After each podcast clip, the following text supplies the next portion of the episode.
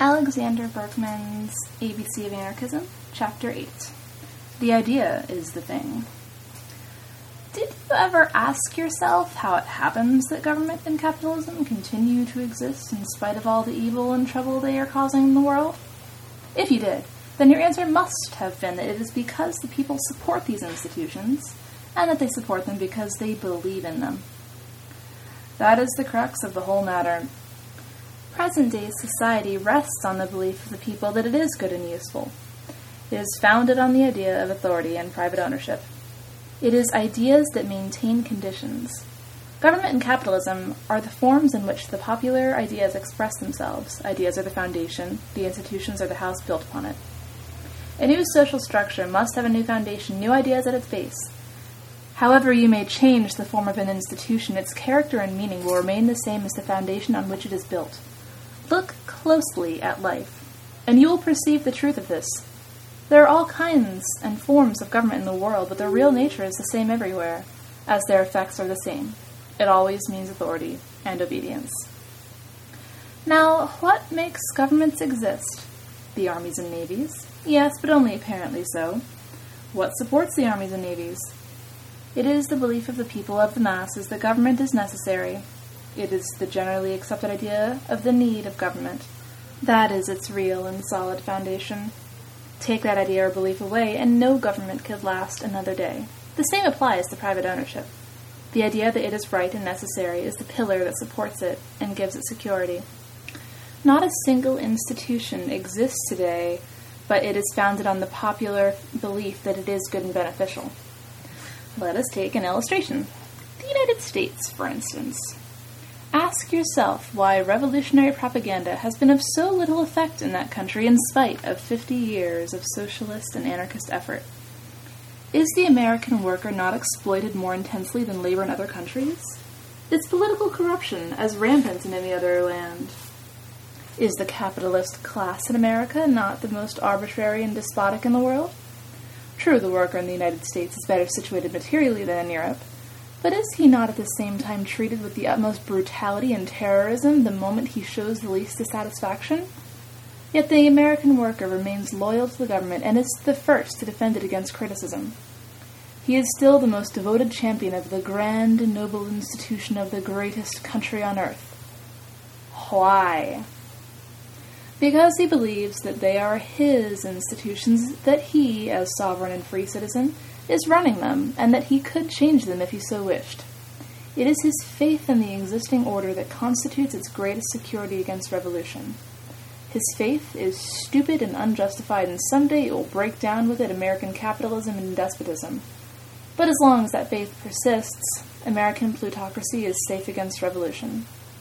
As men's minds broaden and develop as they advance to new ideas and lose faith in their former beliefs, Institutions begin to change and are ultimately done away with. The people grow to understand that their former views were false, that they were not the truth, but prejudice and superstition. In this way, many ideas, once held to be true, have come to be regarded as wrong and evil. Thus, the idea of the divine right of kings, of slavery and serfdom. There was a time when the whole world believed these institutions to be right, just, and unchangeable. In the measure that these superstitions or false beliefs were fought by advanced thinkers, they became discredited and lost their hold upon the people, and finally the institutions that incorporated those ideas were abolished. Highbrows will tell you that they had outlived their usefulness and that therefore they died. But how did they outlive their usefulness? To whom were they useful, and how did they die? We know already that they were useful only to the master class, and that they were done away with by popular uprisings and revolutions. Why did not old and effete institutions disappear and die off in a peaceful manner? For two reasons. First, because some people think faster than others, so that it happens that a minority in a given place advance their views quicker than the rest. But The more that minority will become imbued with the new ideas, the more convinced of their truth, and the stronger they will feel themselves, the sooner they will try to realize their ideas, and that is usually before the majority have come to see the new light so that the minority have come to struggle against the majority who still cling to the old views and conditions. Second, the resistance of those who hold power. It makes no difference whether it is the church, the king or kaiser, a democratic government, or a dictatorship, a republic, or an autocracy. Those in authority will fight desperately to retain it as long as they can hope for the least chance of success, and the more aid they can get from the slower thinking majority, the better the fight they can put up, hence the fury and revolt of revolution. The desperation of the masses, their hatred of those responsible for their misery, and the determination of the lords of life to hold on to the privileges and rule combine to produce the violence of popular uprisings and rebellions. But blind rebellion without definite object and purpose is not revolution. Revolution is rebellion become conscious of its aims. Revolution is social when it strives for a fundamental change. As the foundation of life is economics, the so- social revolution means the reorganization of the industrial economic life of the country and consequently also the entire structure of society. But we have seen that the social structure rests on the basis of ideas, which implies that changing of the structure presupposes changed ideas. In other words, social ideas must change first before a new social structure can be built. The social revolution, therefore, is not an accident, not a sudden happening. There is nothing sudden about it, for ideas don't change suddenly. They grow slowly, gradually, like the plant or flower, hence the social revolution is a result, a development, which means that it is revolutionary. It develops to the point when considerable numbers of people have embraced the new ideas and are determined to put them into practice. When they attempt to do so and meet with opposition, then the slow, quiet, and peaceful social evolution becomes quick, militant, and violent. Evolution becomes revolution. Bear in mind then that evolution and revolution are not two separate and distinct things, still less are they opposites, as some people wrongly believe. Revolution is merely the boiling point of evolution. Because revolution is evolution at its boiling point, you cannot make a real revolution any more than you can hasten the boiling of a tea kettle. It is the fire underneath that makes it boil. How quickly it will come to the boiling point will depend on how strong the fire is. The economic and political conditions of a country are the fire under the evolutionary pot. The worse the oppression, the greater the dissatisfaction of the people, the stronger the flame. This explains why the fires of social revolution swept Russia, the most tyrannous and backward country instead of America, where industrial development has almost reached its highest point. And that in spite of all the learned demonstration of Karl Marx to the contrary. We see then that revolutions, though they cannot be made, can be hastened by certain factors, namely by pressure from above, by more intense political and economical oppression, and by pressure from below by greater enlightenment and agitation. These spread the ideas, they further the evolution, and thereby also the coming of revolution. But pressure from above, though hastening revolution, may also cause its failure, because such revolution is apt to break out before the evolutionary process has been sufficiently advanced. Coming prematurely, as it were, it will fizzle out in mere rebelling, that is, without clear, conscious aim and purpose. At best, rebellion can secure only some temporary alleviation. The real causes of the strife, however, remain intact and continue to operate to the same effect, to cause further dissatisfaction and rebellion. Summing up what I've said about revolution, we must come to the conclusion that 1. A social revolution is one that entirely changes the foundation of society, its political, economic, and social character. 2. That such a change must first take place in the ideas and opinions of the people, in the minds of men. 3. Oppression and misery may hasten revolution, but may thereby also turn it into failure, because lack of evolutionary preparation will make real accomplishment impossible. 4. Only that revolution can be fundamental, social, and successful, which will be the expression of a basic change of ideas and opinions.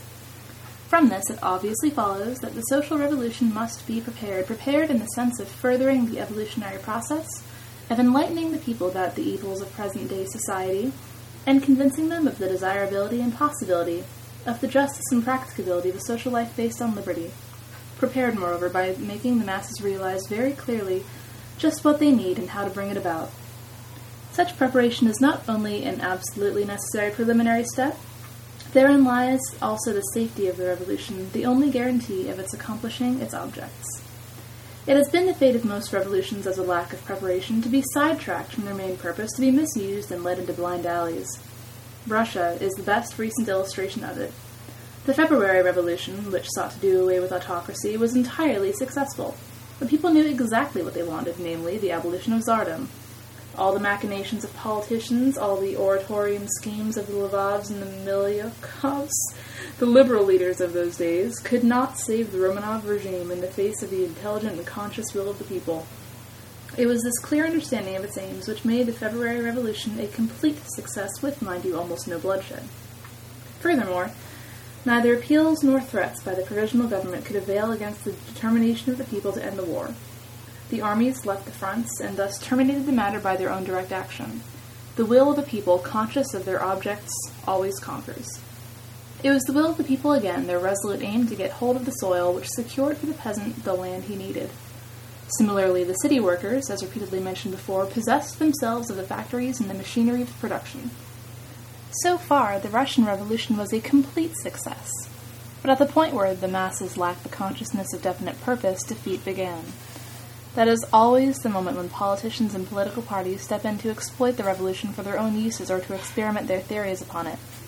This happened in the Russian as in many previous revolutions. The people fought the good fight, political parties fought over the spoils to the detriment of the revolution and to the ruin of the people. This is, then, what took place in Russia. The peasant, having secured the land, did not have the tools and machinery he needed. The worker, having taken possession of the machinery and factories, did not know how to handle them to accomplish his aim. In other words, he did not have the experience necessary to organize production, and he could not manage the distribution of the things he was producing. His own efforts, the workers, the peasants, the soldiers, had done away with Tsardom, paralyzed the government, stopped the war, and abolished private ownership of land and machinery. For that, he was prepared by years of revolutionary education and agitation. But for no more than that. And because he was prepared for no more, where his knowledge ceased and definite purpose was lacking, there stepped in the political party and took affairs out of the hands of the masses who had made the revolution.